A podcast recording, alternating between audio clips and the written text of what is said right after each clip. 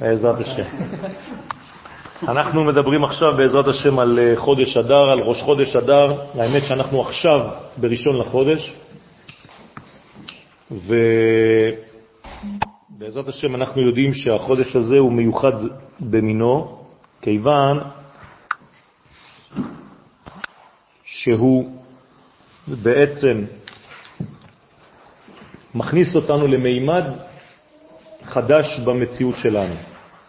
אנחנו יודעים את מאמר חז"ל בגמרא, כשם שמי שנכנס אב ממעטים בשמחה, כך מי שנכנס אדר מרבים בשמחה. אמרנו בשנים קודמות שהשמחה היא המדד היחידי שיש ביהדות, ולכן או ממעטים או מגבירים את השמחה. לא כתוב חז ושלום שצריך להיות בצער בשום חודש בשנה. אז ממעטים בשמחה, מרבים בשמחה, העניין העיקרי הוא השמחה והבלעדי, אין משהו אחר. אז למה צריך להרבות בשמחה? כנראה שאם לא היינו מרבים בשמחה מי שנכנס אדר, אז זה היה חודש פחות שמח ממה שהוא צריך להיות באמת. כלומר, כדי להגיע לתוכן הפנימי שלו, צריך להיות גבוה יותר בשמחה, כדי להרגיש ולדלות את החוויה האמיתית של החודש הזה. הפסוק המגדיר באופן מדויק ביותר את תכונתו של חודש אדר מופיע במגילת אסתר, פרק ט', פסוק ב' ונהפוך הוא אשר ישלטו היהודים המה בשונאיהם. זאת אומרת שיש לנו כאן מילת מפתח ונהפוך. ונהפוך הוא. זאת אומרת שאנחנו בחודש הזה נמצאים מול תופעה מיוחדת במינה של הפיכה. אבל לא רק הפיכה של מצב למצב אחר, אלא הפיכה שגורמת לכך שהטוב ישלוט על הרע. כאן זה מופיע ברמז, אשר ישלטו היהודים, המה בשונאיהם. אם זה היה רק ונהפוך הוא, אז זה היה יכול להיות משני הכיוונים. חז ושלום דבר שמח יכול חז ושלום להפוך להפך, אבל לא. חכמים באים ומצביעים על הסוגיה הזאת שכתובה במגילה, ונהפוך הוא אשר ישלטו היהודים המה בשונאיהם. כלומר שיש תכונה בזמן, מששת ימי הבריאה, שבחודש הזה, בזמן הזה, בזמן המיוחד הזה, יש כוח להפוך דברים מרע לטוב.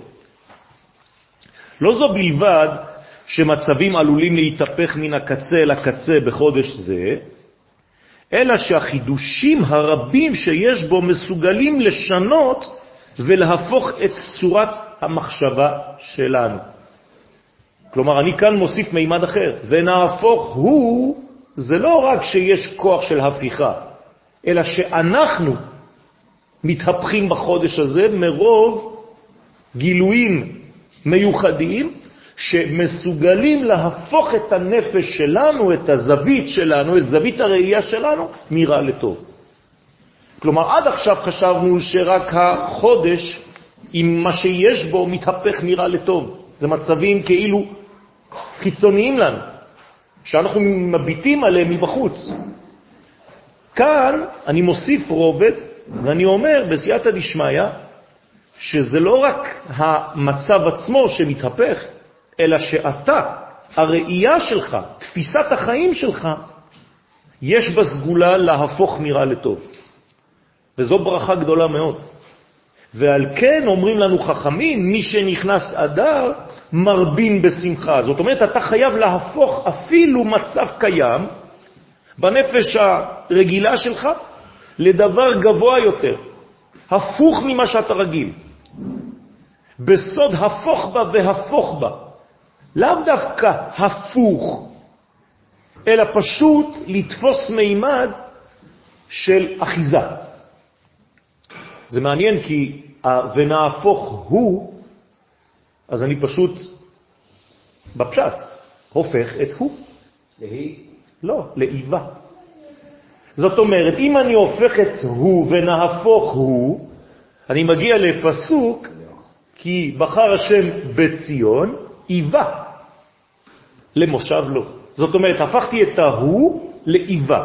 מה זה איבה בעברית? רצה, משתוקק, אבל בעוצמה. יש כאן תשוקה, דבר פנימי חזק מאוד. כלומר, מה יש בחודש אדר בעצם? איבה, כי זה ונהפוך הוא. אז אני פשוט הופך את ההוא, ואני מגלה איבה. ומה זה האיבה הזאת? יש כוח בחודש הזה להשתוקק. ומה להשתוקק? כמובן, להפוך את החלקים הרעים לחלקים טובים. את זווית הראייה הרעה לזווית ראייה טובה.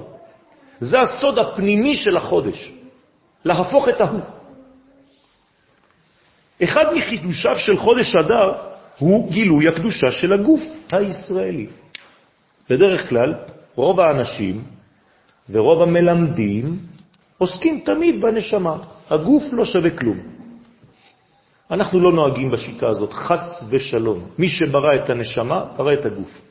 ויש קדושה בגוף לא פחות עליונה מהקדושה שיש בנשמה. ההבדל הוא שקדושת הגוף לא מתגלה, וקדושת הנשמה, כן.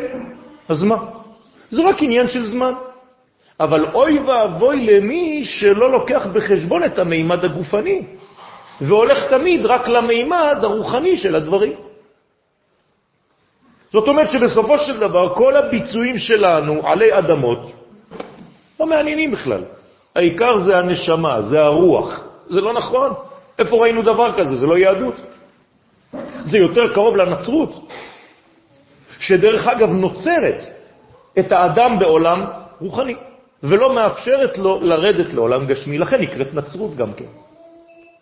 זו נצרה. הנצרה הזאת לא מאפשרת לאדם לחיות בשני העולמות בו זמנית. ואנחנו, כל המגמה שלנו זה לחיות בשני העולמות כל רגע. ולתרגם את העולם הבא לעולם הזה, את השמיים לארץ, את המחשבה למעשה. זה החידוש העיקרי לעניות דעתי שמופיע בחודש אדר. כאן ניתנת לנו ההזדמנות לגלות את קדושת הגוף. איך אני רואה את זה? הביטוי העיקרי לעובדה זו בולט במשתי הפורים. שכשמחמת השתייה המרובה בו מסתלקת הדעת, כלומר, בשביל מה אנחנו שותים בפורים? כדי לסלק את השכל, עד דלא ידע. זאת אומרת שאתה נשאר בעצם מחוסר דעת. אז מה נשאר לך בעצם? הגוף, החלק החייתי שלך. ובתוך החלק החייתי, אם חז"ל והתורה אומרת לנו, חייב איניש לבסומה בפוריה, חייב להתבשם בשתייה בפורים, זאת אומרת שהתורה והקדוש ברוך הוא בראש בוטח בחלק הגופני שלנו, שהוא לא פחות קדוש, גם כשאתה מסלק את הדעת. זאת אומרת שיש כאן בעצם הפגנה אלוהית של הביטחון שלו בנו. שגם כשאני הופך להיות בעצם שיקור במרכאות, אני לא מאבד את עצמי, אני לא הופך להיות בהמה. גם כשאין לי דעת. מתבררת קדושתו של הגוף הישראלי. לא סתם, גם כל המגילה מספרת לנו על לבושים. זה דברים מאוד מאוד גשמיים. מגילת אסתר מלאה בתיאורים מאוד מוחשיים. מאוד גופניים, מאוד חומריים, כסף, זהב, שיש, אבנים טובות, מרגליות, לבושים, בדים מיוחדים, צבעים. מה זה כל הסיפור הזה? הרי כל זה זה רמז לטבע. מעל הטבע אין חומרים. הכל בלתי תפיס, אין צבעים, הכל שקוף, אין גוונים. כשאתה יורד למימד הטבע, מופיעים הגוונים והנואנסים. זאת אומרת שמגילת אסתר באה דווקא להבליט את החלק התחתון, את שבע ספירות התחתונות, את שבע המידות. ולכן בעצם היא באה לגלות את ההוויה בהסתר, מגילת אסתר. זה שורש אמיתי. זה מרגיל אותנו לגאולה האחרונה. הגאולה האחרונה לא תבוא באופן ניסי, היא תבוא מלובשת באירועים פוליטיים, בסיטואציות שאנחנו חיים אותן היום.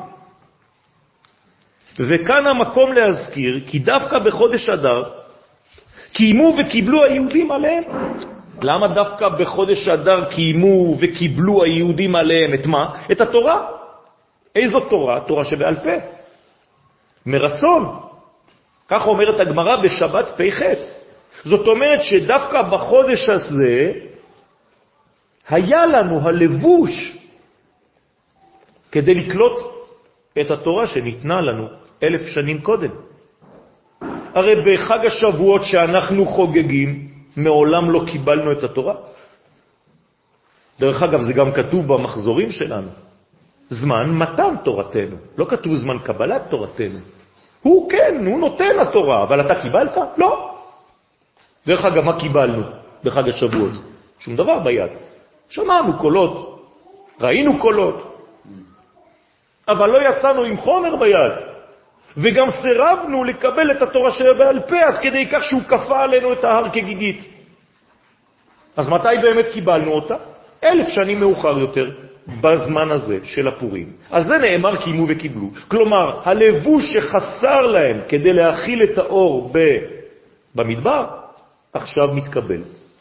על כן, חודש אדר, יש בו הוראה של לבוש. בעברית, אדר מלשון אדרת.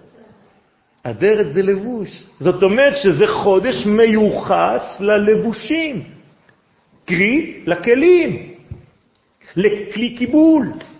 בחודש הזה אפשר לקבל מדרגות שאתה לא יכול לקבל במצב אחר. בחודש הזה אתה יכול לקלוט את האלף המקורית ולתת לה דירה בתחתונים. א' דר, אדר. האלף העליונה יורדת לדור בתחתונים, דבר שלא יכול לקרות בשום חודש בשנה באופן כל כך לבוש בתוך הטבע, עד כדי כך שיש לנו אמונה פשוטה שהדבר הזה פועל. ואני יכול אפילו לסלק את הדעת, בפורים לא יקרה כלום. כיוון שאז בולטת יכולתו של עם ישראל להכיל את הערכים האלוהיים בסוד הצירוף א' דר. האלף מצא דירה. א' רד. אומרים לאלף, את יכולה לרדת, יש לך עכשיו מקום.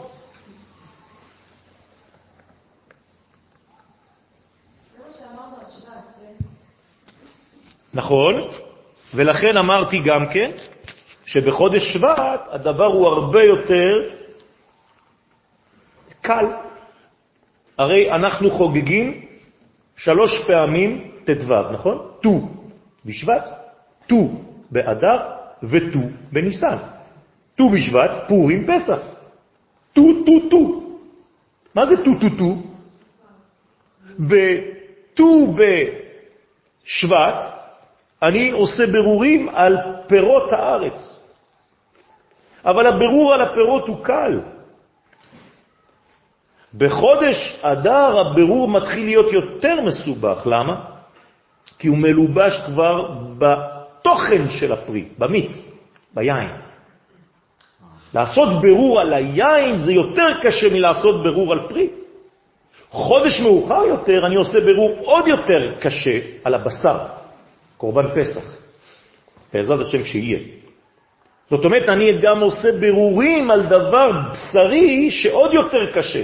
אבל אם אני לא עובר דרך הט"ו בשבט, דרך ט"ו באדר, אני לא מסוגל להגיע בט"ו לחודש ניסן, לעשות את הסדר של פסח כראוי. ולכן אומרים לנו חכמים, כשיש פעמיים אדר בשנה, פורים יהיה תמיד בשני ולא בראשון. למה? כדי לסמוך את הגאולה שלו לגאולה הבאה. כי בזכות הגאולה של פורים אתה יכול להיכנס לגאולת פסח, למרות שזה קודם בזמן.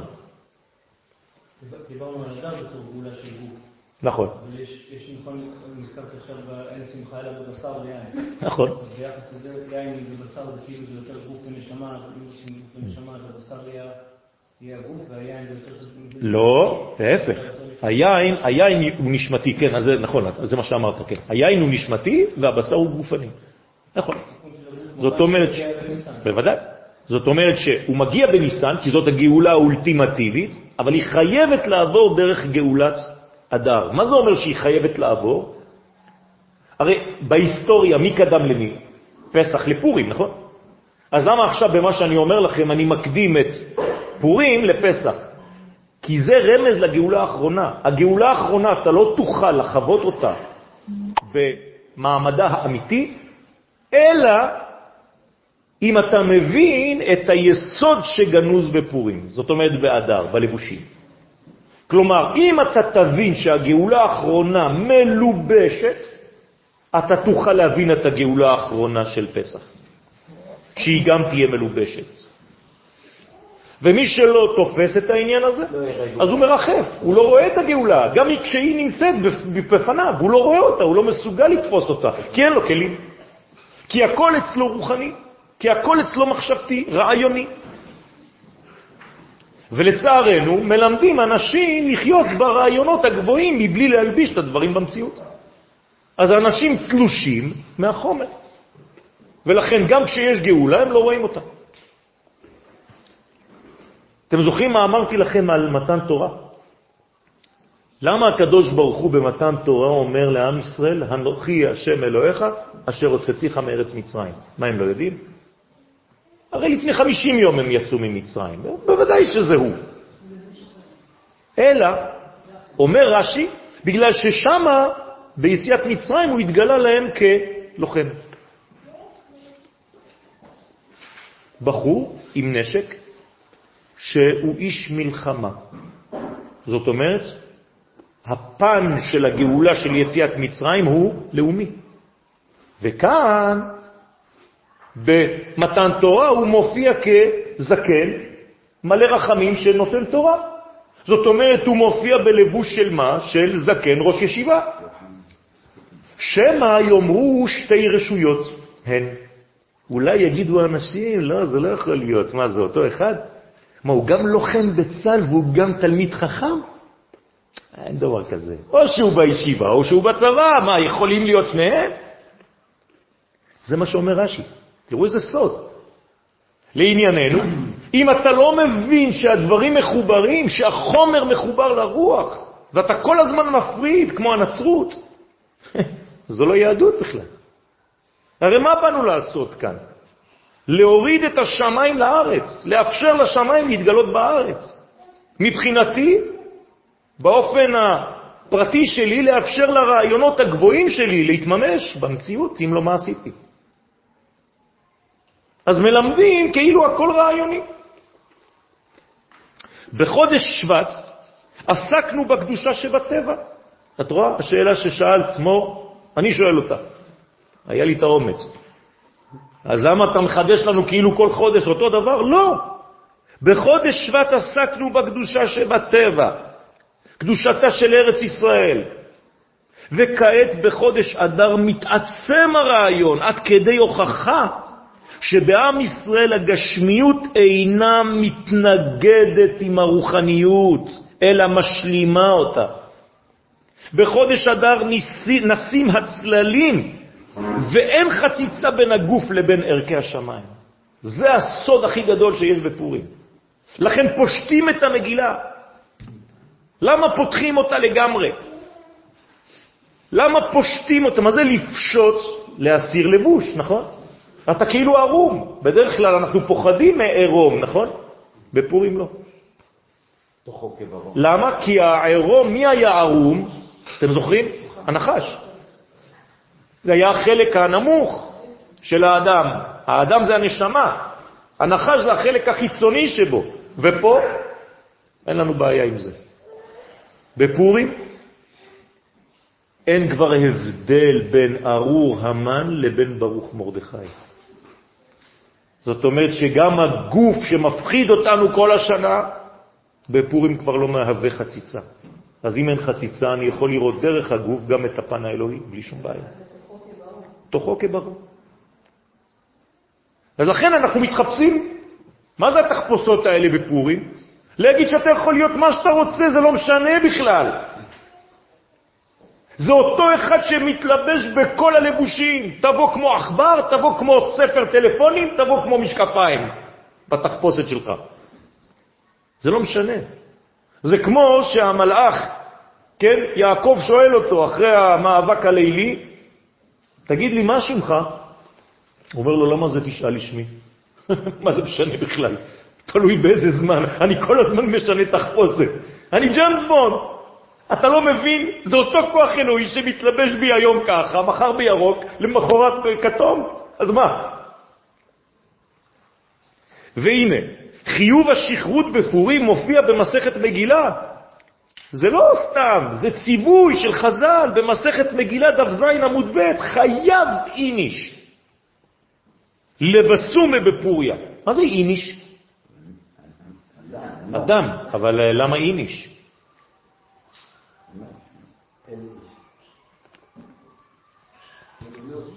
זאת אומרת, זו מדרגה גבוהה. חייב, מי שמתבשם בפורים הוא איניש, הוא מנש. איך אתה יודע שהוא מנש? הוא לא נהיה חזיר.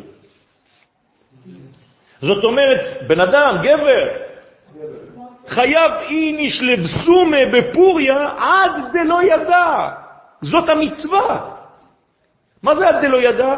סילוק מוחין, שתי אותיות יודקה, חוכמה ובינה. והוא נשאר בן אדם. אז מאיפה יש לו? מה נשאר אצלו בן אדם אחרי שהוא התבשם כל כך ביין? והוא ממציא חידושים וחידושים וכל מיני דברים? מאיפה? מה, מהגוף? יפה מאוד, זה בדיוק העניין. זכוכית מגדלת על הגוף בפורים. אוכלים, שותים, כולם רק באוכל, וכל היום בארוחה, בסעודה. ודברים גשמיים, ולבושים, וכסף, מתנות לאביונים, ארוחות.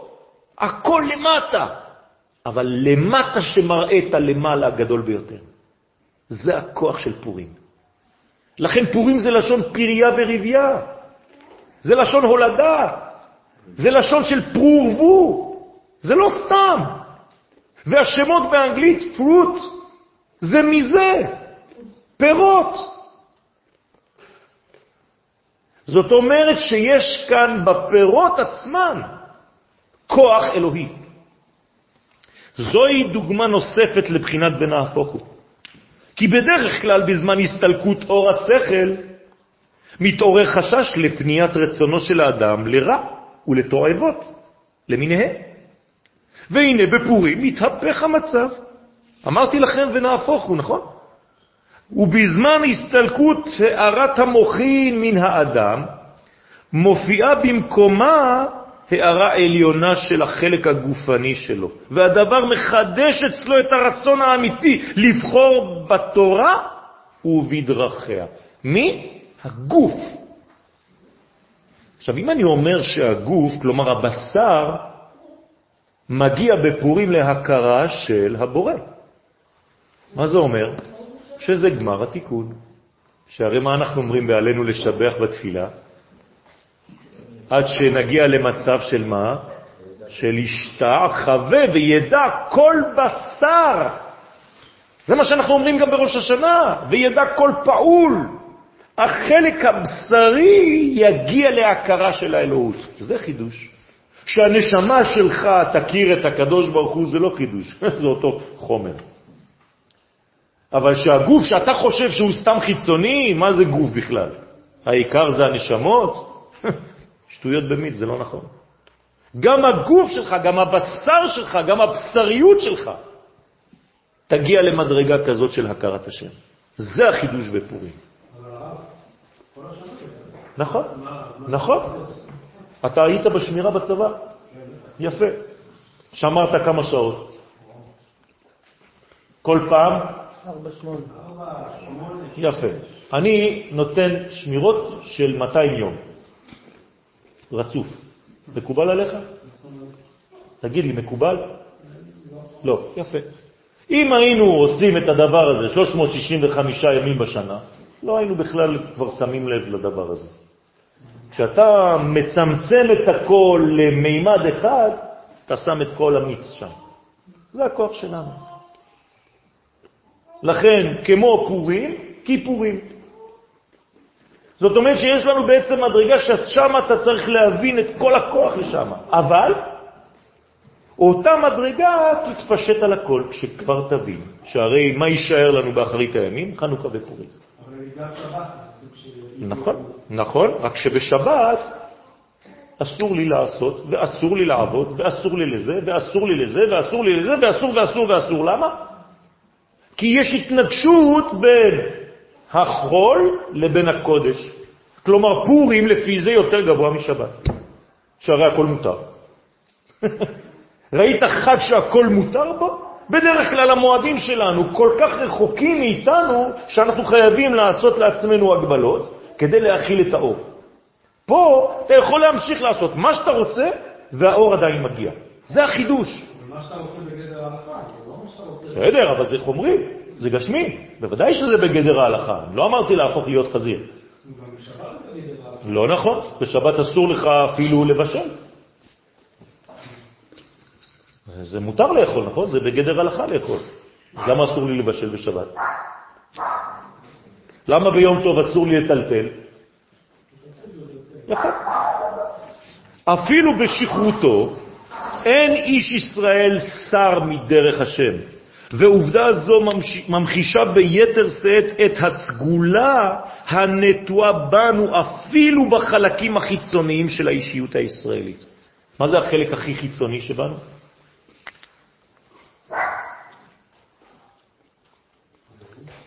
מה? בגוף האדם, החלק החיצוני ביותר, מה זה? איזה איבר? איבר המין. זה החלק שהכי מושך אותנו החוצה, שהכי יכול לפזר אותנו. הרי הוא כולל את הכל, נכון? על זה עושים תיקון הכללי.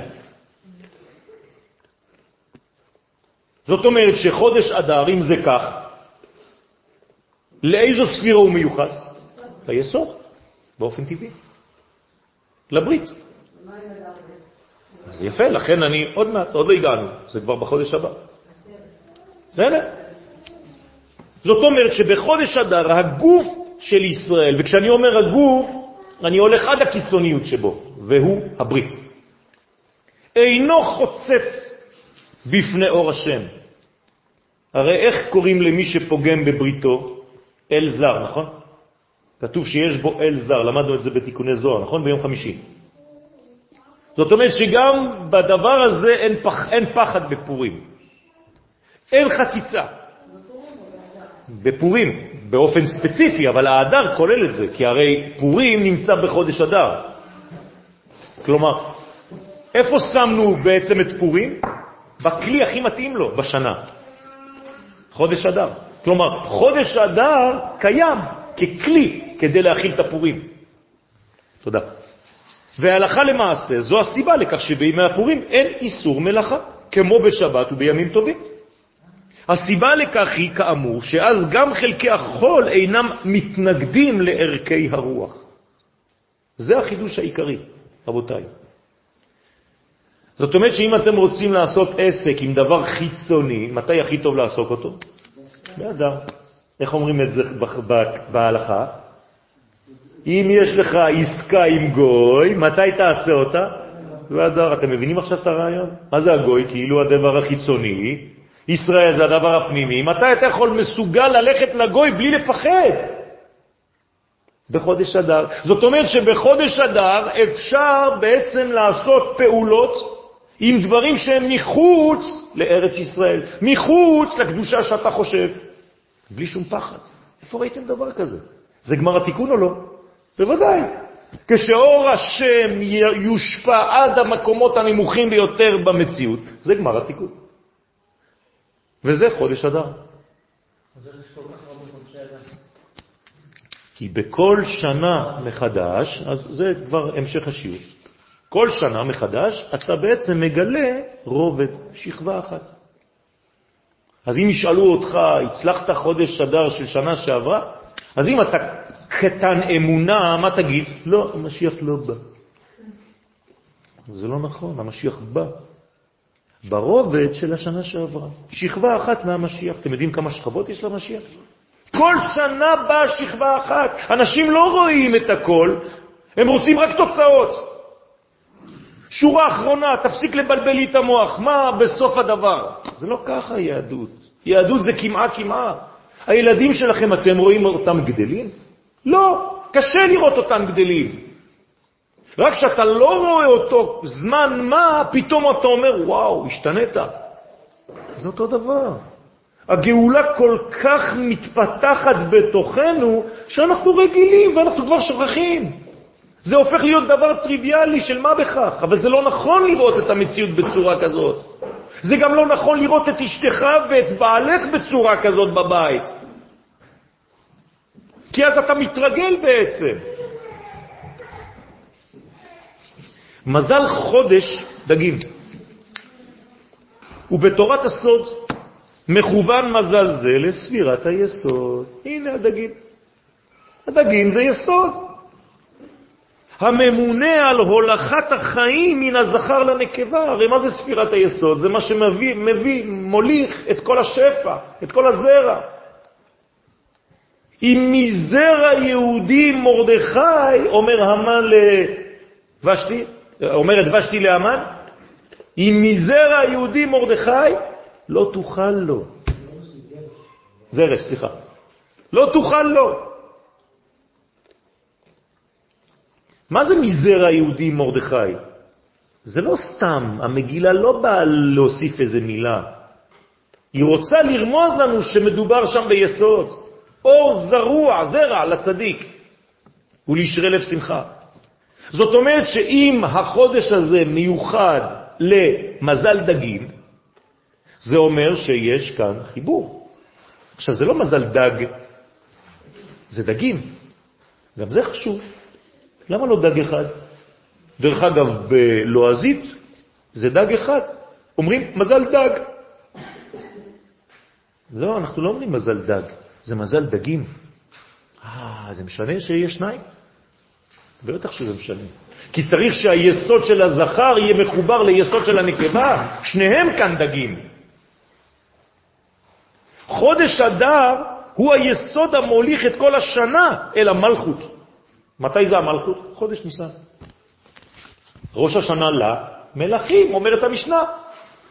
אז הנה, סיימתי את כל השנה, כלומר, מי החודש האחרון בשנה? אדר. אנחנו בחודש האחרון. מה, מהי הספירה האחרונה? לא, יסוד. מלכות זה רק גילוי. מלכות זה רק גילוי. ומכאן שחודש אדר מסוגל לאחד, הרי אם זה האחרון, האם הוא שופך את כל השפע העליון למלכות, זאת אומרת שהוא לבדו מסוגל להביא את הרעיון לידי מעשה. סוף מעשה במחשבה תחילה, מתי זה? באדר. ומכאן שחודש אדר מסוגל לאחד בין הרעיונות הגבוהים, בין האידאות השמימיות, לבין גילוין ויישומן במציאות התחתונה. אין חודש יותר מתאים לדבר הזה. כלומר, אם אתם רוצים לממש משהו, החודש. כן, השנה יש לנו דאבל, דאבל לוטו. כן? בסדר?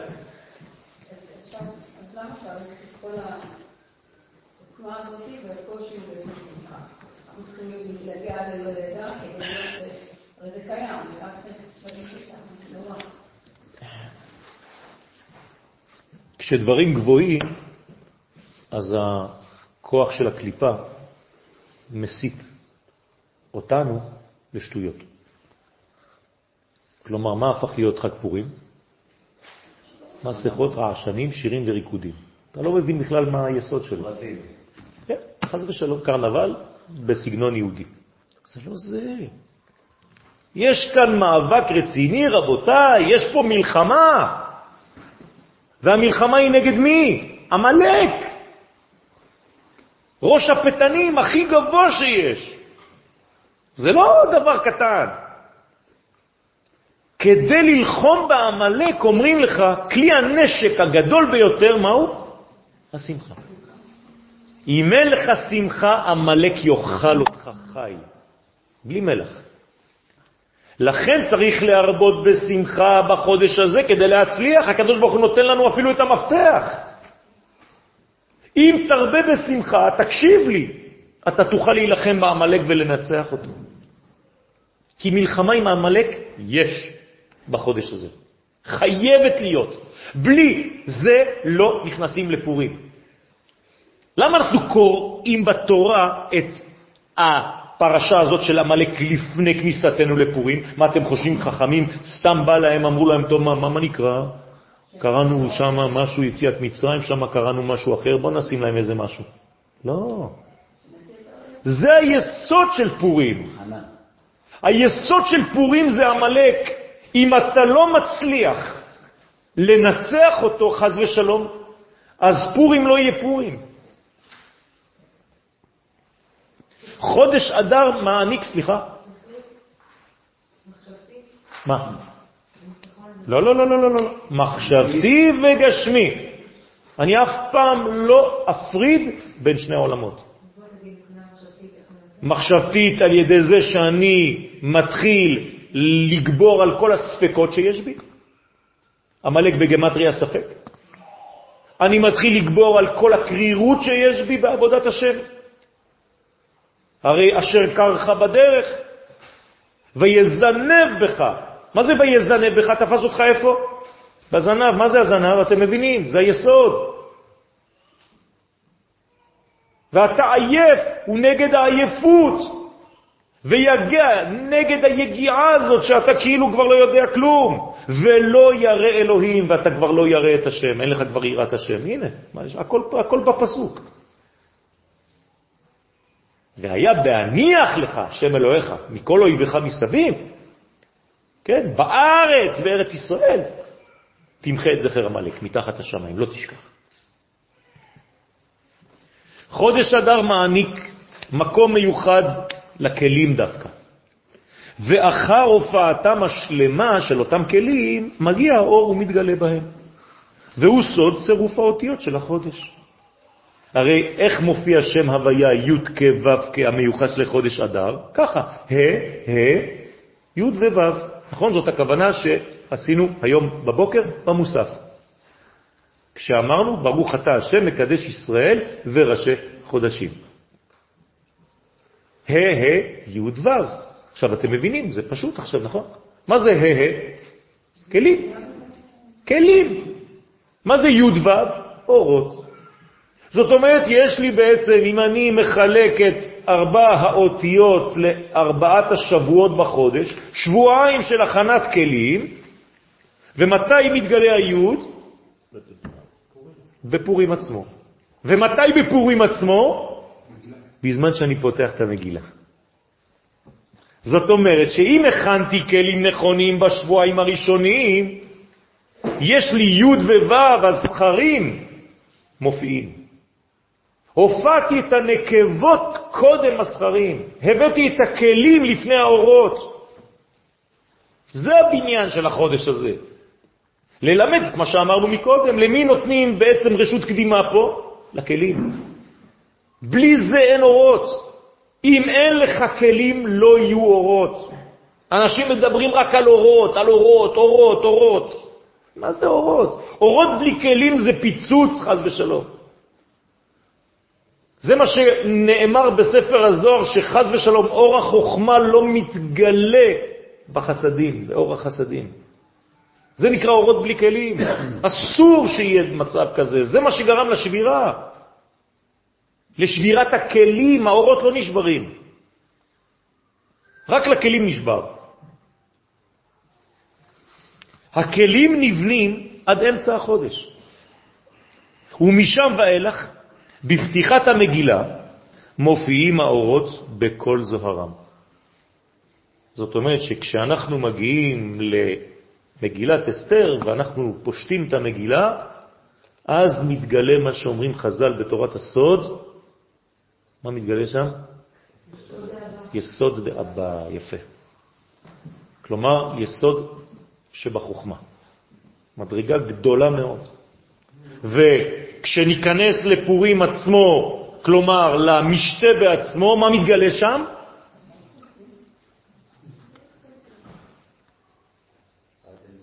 רשע דלה התיידע, רדלה, שבמלכות דאדם קדמון, כלומר המדרגה הגבוהה ביותר שיכולה להיות, שורש עם ישראל, בזהות הכי פנימית שלו.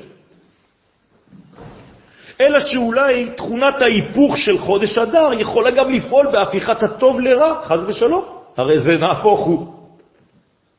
לכן בא הפסוק ומדגיש, לא, ונהפוך הוא אשר ישלטו היהודים המה בשונאיהם. אתה צריך לעשות את ההפיכה רק בכיוון הזה, שהרע יהיה תחת שלטון הטוב, שהטוב ישלוט על הרע, שהיהודי ישלוט בשונא שלו.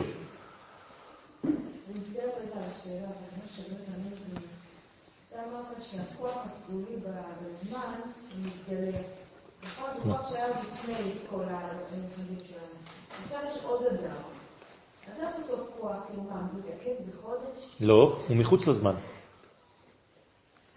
הרי אך, אמרתי, ואני חוזר על מה שאמרתי לפני השיעור, חודש אדר ב' אינו בתוך הזמן.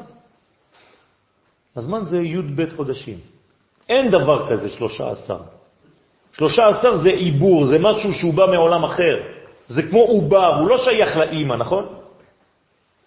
זה משהו שבא, זה נשמה שירדה ונכנסה לתוך הבטן של העולם הזה. זאת אדר ב' זה שגרירות של קודשא בריחו בעולם הזה. אז הוא לא בזמן. מה? בוודאי שהוא יותר גבוה, לכן הוא כולל את כל ההוויות.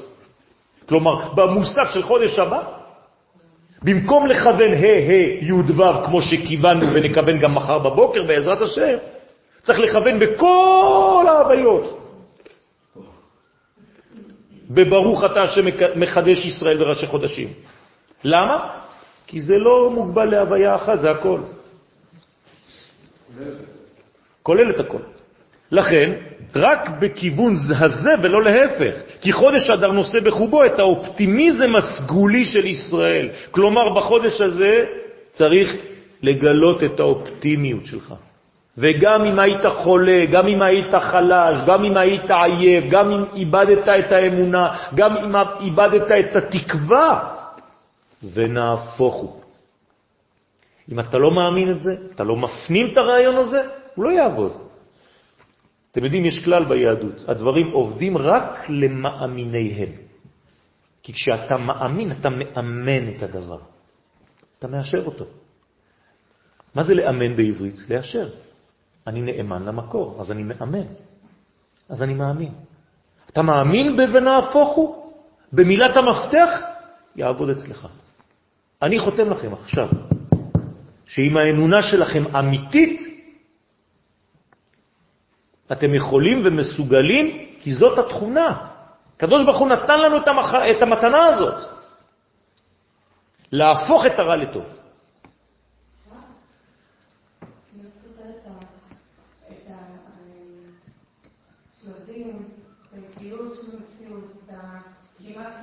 כן, הרי בוודאי, זה העניין של פורים, בגלל שאנחנו כבר בקומה התחתונה. הרי אמרנו שזאת הספירה האחרונה, אז אין יותר. נכון, בוודאי, בוודאי, אבל למה אתם כל הזמן רק כאילו הדמות הזאת? היה זה עניין עם חמור. אבל זה לא ככה עובד, זה נכון שהוא צריך להגיע, אבל כמו שאומר הרמב"ם, אתם רק מדברים על הדמות, ואז אף אחד לא מתקדם כבר. כולם בשיתוק, חז ושלום. זה לא עובד ככה. בוודאי שאנחנו מאמינים, אבל אני מאמין מתי? בכל יום שיבוא. מה זה אני מאמין בכל יום שיבוא? מישהו יכול לתרגם לי את זה? מה זה אומר אבל? שהוא בא בכל יום. כל יום באה שכבה. זה הסוד שאמרתי לכם קודם. זה לא שאני מאמין שכל יום הוא יבוא. טוב, אני עכשיו בבוקר קם, אולי היום הוא יבוא. לא, אני מאמין בכל יום שהוא בא. הוא יבוא היום והוא בא אתמול והוא בא שלשום והוא יבוא מחר. רובד, שכבה אחת שלו. וברגע שכל השכבות תהיינה מגובשות, אתה תראה את הדמות. נכון, זה תמיד הפוך. יפה מאוד, יפה מאוד, בוודאי. נכון, נכון. דרך אגב, זה מה שהוא אמר לי. הוא מחכה לנו. בחודש אדר מתברר בדיעבד כי הבחירה האלוהית בישראל אינה מצטמצמת לנשמתם. אתם חושבים שהקדוש ברוך הוא בחר בנו בגלל הנשמה שלנו. זה לא רק זה, אלא כוללת גם את גופם, והוא סוד ההשתלשלות האלוהית בקומות העליונות של המציאות וגם בקומות העבים שלה. כן, בקומות האבות שלה. אין יותר אביות מהחלק התחתון, ושם, גם לשם מגיע האור. זה הכוח של הדר. א', דר. לא בכדי מתעורר בחודש זה דווקא המאבק היסודי בין ישראל לעמלק. עכשיו אתם מבינים? מה זה עמלק? נגד מי הוא בא? נגד ישראל? לא בטוחים. נכון, אבל נגד מי הוא בא? בפועל. נגד העם. אומרים לנו חז"ל למה נקרא שמו עמלק, והם דורשים בגלל שהוא בא ללוק את העם, את דמם של ישראל בתור עם. כמה אנשים מדברים איתכם על עם ישראל? תמיד מדברים איתנו על דתיות, על כל מיני מחשבות, על כוונות, באופן אינדיבידואלי. מי מדבר על עם ישראל? זה הסוד של עמלק. אם אתה לא מבין את היסוד של עם ישראל, גם המלחמה שלך בעמלק תהיה מלחמה פרטית ותישאר ברובד הפרטי. אז בסדר, אז מה עשית? זה בדיחה. הרי בפורים, אם אתה לא הולך אצל החבר שלך, והחבר והשכנה, וההוא וההוא, כל אחד נותן למישהו משלוח מנות, מה זה אומר? אני צריך להרגיש שאני עם. אם אני לא מרגיש שאני עם בפוריק, עמלק עוד פעם אכל אותך. מה אתה חושב בגלל שאתה עושה איזה משתה, זה נגמר? ואתה שמח ואתה שותה יין טוב שקנית ב-300 שקל בקבוק? זה לא זה. אם אני לא מרגיש שאני עם, כן, תשימו לכם את השיר, פתאום קם אדם בבוקר הוא מרגיש כי הוא עם בפורים. ואז תתחיל ללכת. תלך לכל החברים שלך ותיתן להם משלוח מנות. אם אתה לא מרגיש שאתה עם, חבל. חבל על, משלוח, על, על, על מגילת אסתר ועל כל השאר. הרי זה מה שאמר המן. ישנו עם אחד, אבל מה קרה לו? הוא מפוזר. הוא מפורד בין העמים בגלויות. מה אכפת לי איפה אני עושה את היהדות שלי? יש עכשיו uh, קהילה גדולה בסין, שאיזה יופי, בקהילה הכי ישנה בעולם בקושין, oh, איזה יופי. מעניין אותי מאוד. מה זה, מה זה הדבר הזה? מדברים איתכם על הצורך להחזיר את עם ישראל לארצו? לא, העיקר שתהיה דתי. זה המלאק, רבותיי. מהותו של האויב העמלקי היא להקפיא את מהלכי הגאולה, שבכל הדורות, לא רק בדור ההוא, עמלק יודע להצביע על הנקודות החלשות של ישראל, הוא מזהה את הייאוש, את הסדקים הללו, ובסדקים הללו הוא מחדיר את זוהמתו. היש השם בקרבנו עם עין? זאת השאלה. מה זה היש השם בקרבנו עם עין? בסוד הנחש השיעני. זה מה שאמר הנחש. זה מה שאמר אדם הראשון. הנחש השיעני. נשא אותי לאישה כביכול. היו יחסי אישות בינו לבינו. במילים אחרות, דפקו אותך בשכל. השכל הנחשי הרס אותך. החדיר בך את הארס שלך. עשה את זה דרך אכילה. מה זה אכילה? הפנמת רעיונות. עכשיו כולנו אוכלים. אנחנו לומדים, זה אכילה. סליחה? יפה מאוד, יפה שאת רואה את זה. זה בדיוק הפך מחייב איניש. מה זה חייב איניש אמרנו? עכשיו אתם מבינים. הפך מהנחש שיעני. זאת אומרת שהנחש שיעני זה המלאק. אז חייב איניש, תהיה איניש. לזה רמזתי מקודם. סליחה? נכון, אז על זה אני מדבר. הרי מה זה אישיאני? יש ואין. כלומר, ברגע שאתה חי את החיים שלך, יש, אין, יש, אין, און, אוף. זה לא חיים. מה, אתם חושבים שאנחנו מניקאיזם? אתם יודעים מה זה מניקאיזם? לא. זה שחור ולבן. כל החיים זה בשחור ולבן. אנשים בקיצוניות. לפעמים זה לא בשליטה. זה תמיד בשליטה. אם לא, אז לא מבקשים ממך שום דבר. זה תמיד בשליטה. המוח שלנו והכלים שהקדוש ברוך הוא נתן לנו הם הרבה יותר חזקים ממה שאנחנו חושבים. אנחנו פשוט לא מאמינים בעצמנו. אז זה לא, זה לא עובדה, זה לא בגלל שהרבה אנשים, כן, קראנו השבת, לא תלך אחרי רבים, כן, לרעות. לא אנשים. זה לא משנה, זה לא משנה את העובדה. העובדה יכולה להיות אמיתית, והמון טועים, אז מה?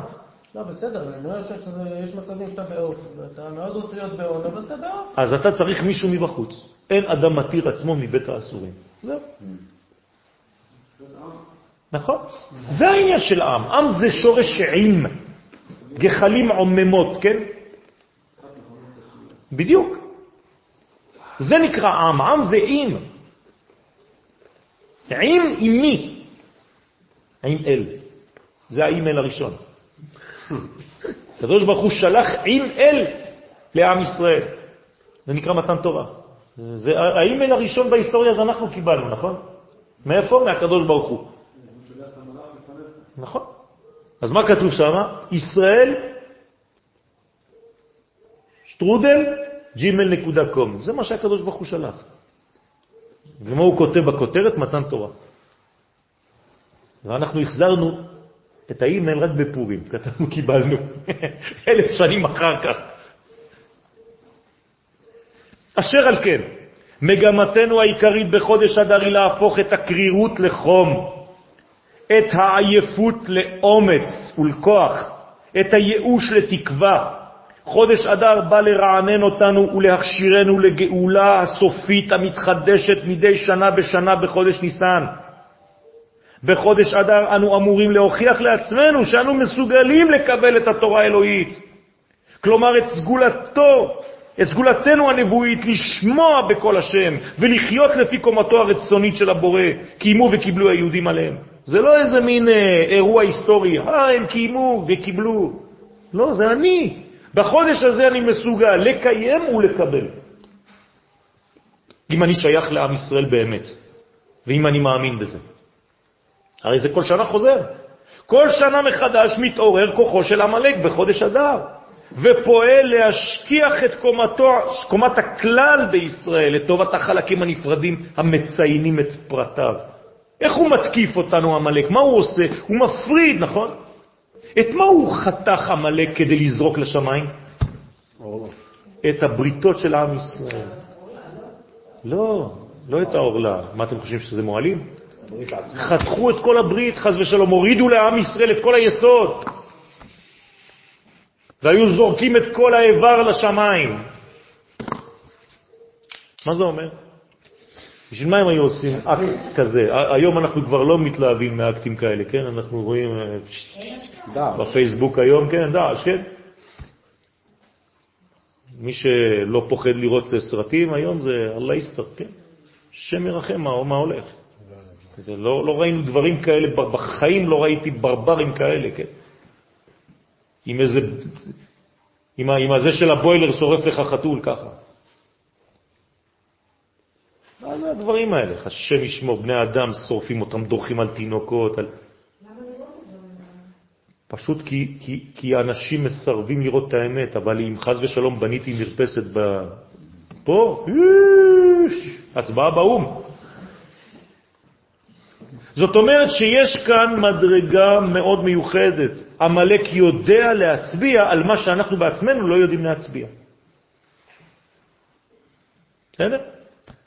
מה הגדילו בשואה כדי לצייר יהודי? את האף שלו, נכון? למה?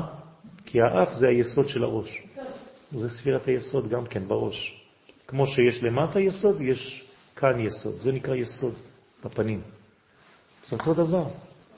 כלומר, אם הם הגדילו לנו את זה, מה זה אומר? זה כאילו הם אמרו לנו בלי לומר לנו, אבל אנחנו לא הבנו. אתם צריכים לטפל בזה. ואם אתם לא מטפלים בזה, יש לכם בעיה. מה זה לטפל בזה? להיות סובלני לאח שלי. ערך אפיים, אף ארוך בעברית.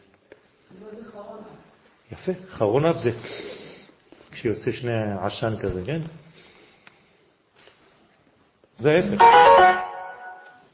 ניצחוננו מובטח בזכות גילוי המכנה המשותף המאחה בין כל הפרטים, עד כדי עמידה מחודשת באדם, כן?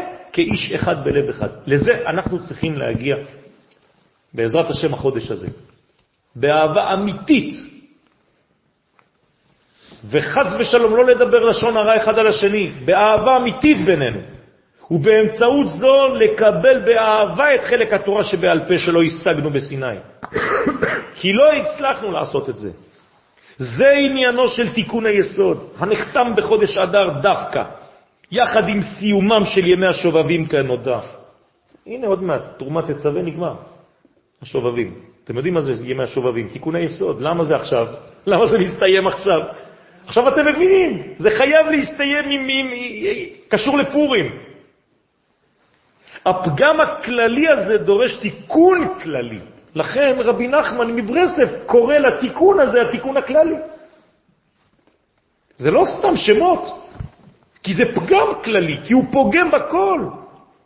ולמה הוא פוגם בכל? כי אם אתה לא מעביר בסופו של דבר את כל המסרים שקיבלת הלאה, זה כמו נביא שכבש את נבואתו, חייב מיתה.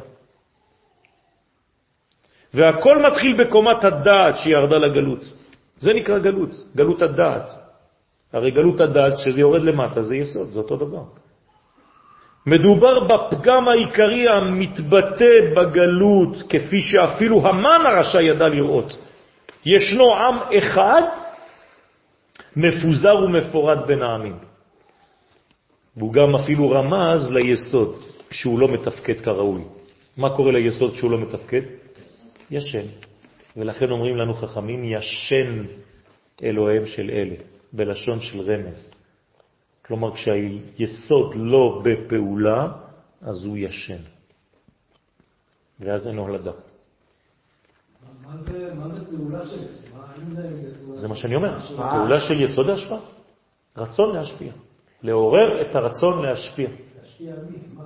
להשפיע את כל הערכים האלוהיים, קודם כל על עצמי, ומעצמי על האחרים, ועל כל מי שסובב אותי, ובסופו של דבר לאומות העולם. זה, העניין של היסוד. זה הסוד של היוד. מה זה יסוד? סוד יוד. כלומר, בזה אני משתווה לקודשא בריחו. מה הוא משפיע? גם אני הופך להיות משפיע. אם הוא משפיע ואני רק מקבל, אין, זה לא עובד. אתה צריך להפוך את הרצון לקבל שלך, שהוא טבעי, שזה בסדר, לרצון להשפיע. לקבל על מנת להשפיע. בחודש אדר מתחדש הקור לטפל בפגם הזה דרך תיקון הדרך. מה זה תיקון הדרך? אחד מהשמות של יסוד, של ספירת היסוד זה דרך. כלומר, כשאומרים תפילת הדרך, מה זה? תפילת היסוד. למה? כי אני הולך ממקום למקום, אני מביא איתי משהו, נכון? כשאני נוסע מירושלים לתל אביב, מביא או לוקח? אני לוקח, אני מביא מידע, אני הולך למסור משהו, אני הולך להביא את עצמי לשם. נכון, יפה. זה אותו דבר, כי מה זה אלול? זה פורים של הקיץ. זה אותו דבר. הנותן בים דרך. ושם אומר הארי הקדוש שזה העיקר של כל החודש. אותו דבר פה. עכשיו, למה אני מדגיש דווקא את הדרך? כי על המלאק נאמר אשר ככה בדרך. אז מה אתה צריך לתקן? את אותה דרך שהוא רצה לקרב. כלומר, את היסוד. היסוד אסור שהוא יהיה קר, צריך לחמם את היסוד כדי להכניס אותו לפעולה. זה העניין. ובחודש הזה אנחנו חייבים לתרגם את זה למעשים אמיתיים של השפעה, של חום, של אהבה, של נתינה, הנקראת בשם היסוד המאחד.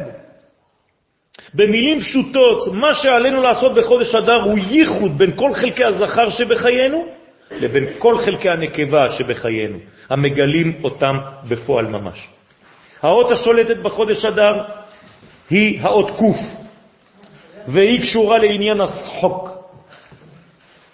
כמובן בספר יצירה, פרק ה'. מה זה שחוק? הומור. הומור, לא. חוש הומור זה הכרחי ביהדות. מי שאין לו חוש הומור, היא למור, הוא מת. אסתה מוארטו. אה? יפה. הנה, יאיר נגע בנקודה, מה זה לשחק? זה עוד פעם עניין של זיווג. אבימלך ראה מעבר לחלון שיצחק משחק עם אשתו. ואומרים לנו שם חז"ל שהיה בייחוד. אז העניין של השחוק זה העניין הזה. עכשיו, מה זה האות קוף עכשיו? והנה, תקשיבו טוב, בהקשר לאות קוף, שדרך אגב לא נקראת קוף אלא קוף, ככה צריך לומר, לא אומרים קוף אלא קוף, כן? מחדש עבורנו ספר הזוהר הקדוש דבר פלא, בדף קמ"ח, וזה לשונו.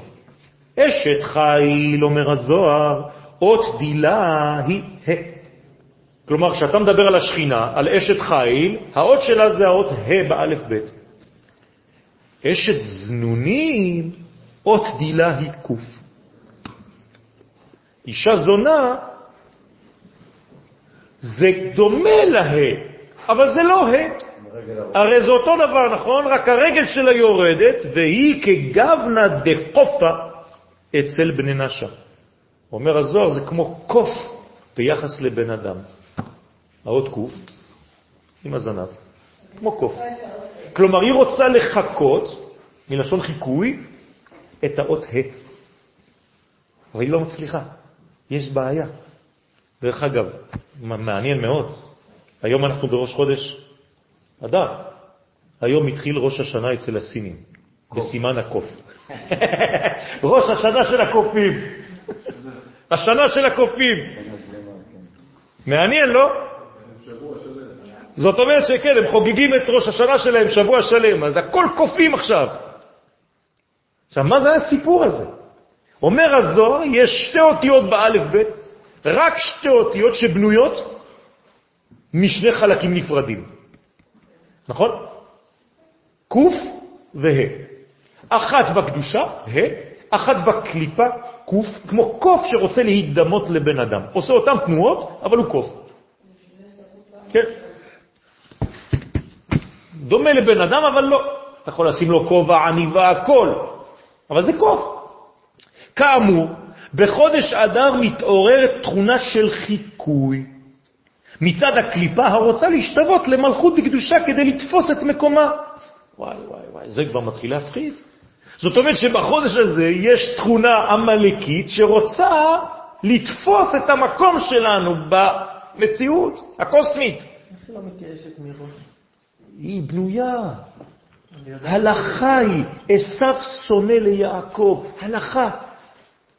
והם רוצים לעשות את ההלכה הזאת בהידור. תמיד הם מהדרים בהלכה הזאת. נכון? ההבדל המספרי בין שתי האותיות, קוף, ה', הוא 95, כמניין המן. או, יפה. כלומר, מה זה המן? ההבדל המספרי בין הקוף לבין ה'. עכשיו, אם הוא בעצם ההבדל, איפה הוא עומד בעצם המן? ברווח בין הקדושה לבין הקליפה. כלומר, איפה עומד תמיד היצר הרע? יצר הרע דומה לזבוב, שתמיד הוא נח בין השפתיים, בחתך של הפצע, תמיד יש לך זבוב.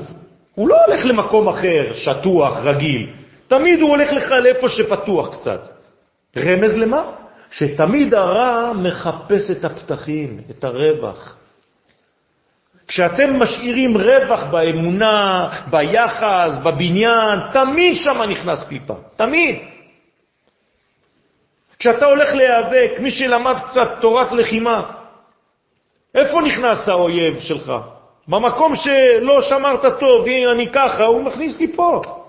ואם אני, אני צריך להיות כל כולי סגור כדי שלא יוכל להיכנס. ולמטה אותו דבר. יפה, לא כל הזמן. לכן אמרתי לישראל, שלכן מיקמו לנו את זה בחודש אחד, כדי שנהיה רעננים לפחות חודש, חודשיים. זה העניין, כן? זה הפך להיות מנטרה, כל פעם אני אומר חודש, את אומרת יש לך... בסדר, לא חשוב. קוראים לה מור, מור. כן, זה העניין. את צודקת. אז כל זה בעצם יש לנו כוח לעשות, לעמוד על המשמר לפחות חודש. בסדר? חודשיים. אז לכן, חז"ל מגלים שלהמן הרשע הייתה חסרה הבחינה ההית. זה מה שחסר לו, חסר לו קדושה המיוחסת למלכות השם. והוא רצה להשלימה כדי לגנוב לעצמו את המלוכה. על מגמה זו נאמר במגילה, אחר הדברים האלה גידל המלך אחשוורוש את המן. מה זה מגדל אותו? הוא רוצה להוסיף לו את מה שחסר לו כדי להשלים. וינשאהו וישם את כיסאו מעל כל השרים אשר איתו. תשימו לב לביטויים פה. מה זה וישם את כיסאו? מה זה כיסא? זה גילוי, זה גילוי השם, זה כיסא המלכות. עכשיו, מי עושה את זה? המלך אחשוורוש, כלומר הקליפה, נכון? המן חשב שיצליח במזימתו בטענה שעם ישראל כבר אינו נאמן לדרכי השם. הרי מה הוא אומר לחבר שלו אחשוורוש? ואת דתי המלך אינם עושים. לדעתכם, על מי הוא מדבר? על הקדוש ברוך הוא, הרי לא כתוב את דתי המלך אחשוורוש אינם עושים. הוא מדבר על מלכו של עולם, הם כבר לא עושים את דרכי המלך. וכי למה? מישהו יכול לענות לי למה הם כבר לא עושים את דרכי המלך? בגלות. יפה מאוד, פשוט מאוד, הם בגלות. יהודי בגלות לא יכול לתפקד נורמלי. והגיע למסקנה, ולמלך, איזה מלך? מלכו של עולם, אין שווה להניחם. זהו, זרק אותם כבר. כמובן שמדובר כאן על מלכו של עולם, שמבחינת המן כבר עזב את עם ישראל לטובת אומה אחרת. מה עשה הרשע הזה? התשובה מופיעה בהמשך. ויקראו סופרי המלך בחודש הראשון, בשלושה עשר יום בו. מה זה החודש הראשון? יפה. כלומר, ב-13 בניסן, תראו איזה יופי, תראו איזה חוכמה יש לו. מתי יצאנו ממצרים? ב-14 בערב, נכון? כלומר, יום לפני הוא קורא לסופרים כדי לכתוב משהו שהרצים יצאו מתי? ב-14, למחרת, נכון?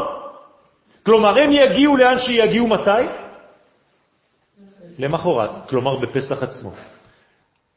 תראו איזה יופי. מה הוא רוצה לעשות, המן?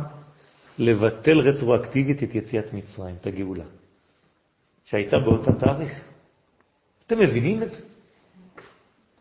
להשמיד, להרוג ולאבד את כל היהודים מנער ועד זקן, טף ונשים ביום אחד בשלושה עשר לחודש שנים עשר, הוא חודש אדר. עכשיו, מתי זה אמור להיעשות פיזית? בחודש אדר. המן ביקש לבטל את עובדת יציאת מצרים, ולפי חשבונו יצאו ארצים בי"ד בניסן, ממש בערב פסח, עם הבשורה המרה לאבד את עם ישראל. מטבע הדברים הרסה שמועה זו, המחרידה, כן? את חג הפסח אצל היהודים בשושן הבירה, נכון? באותו ערב הם היו צריכים לשבת, לחגוג את חג הפסח. למי יש אה, טעם לחגוג את חג הפסח בשעה שאמרו ברדיו, זהו. איך הם עשו את פסח?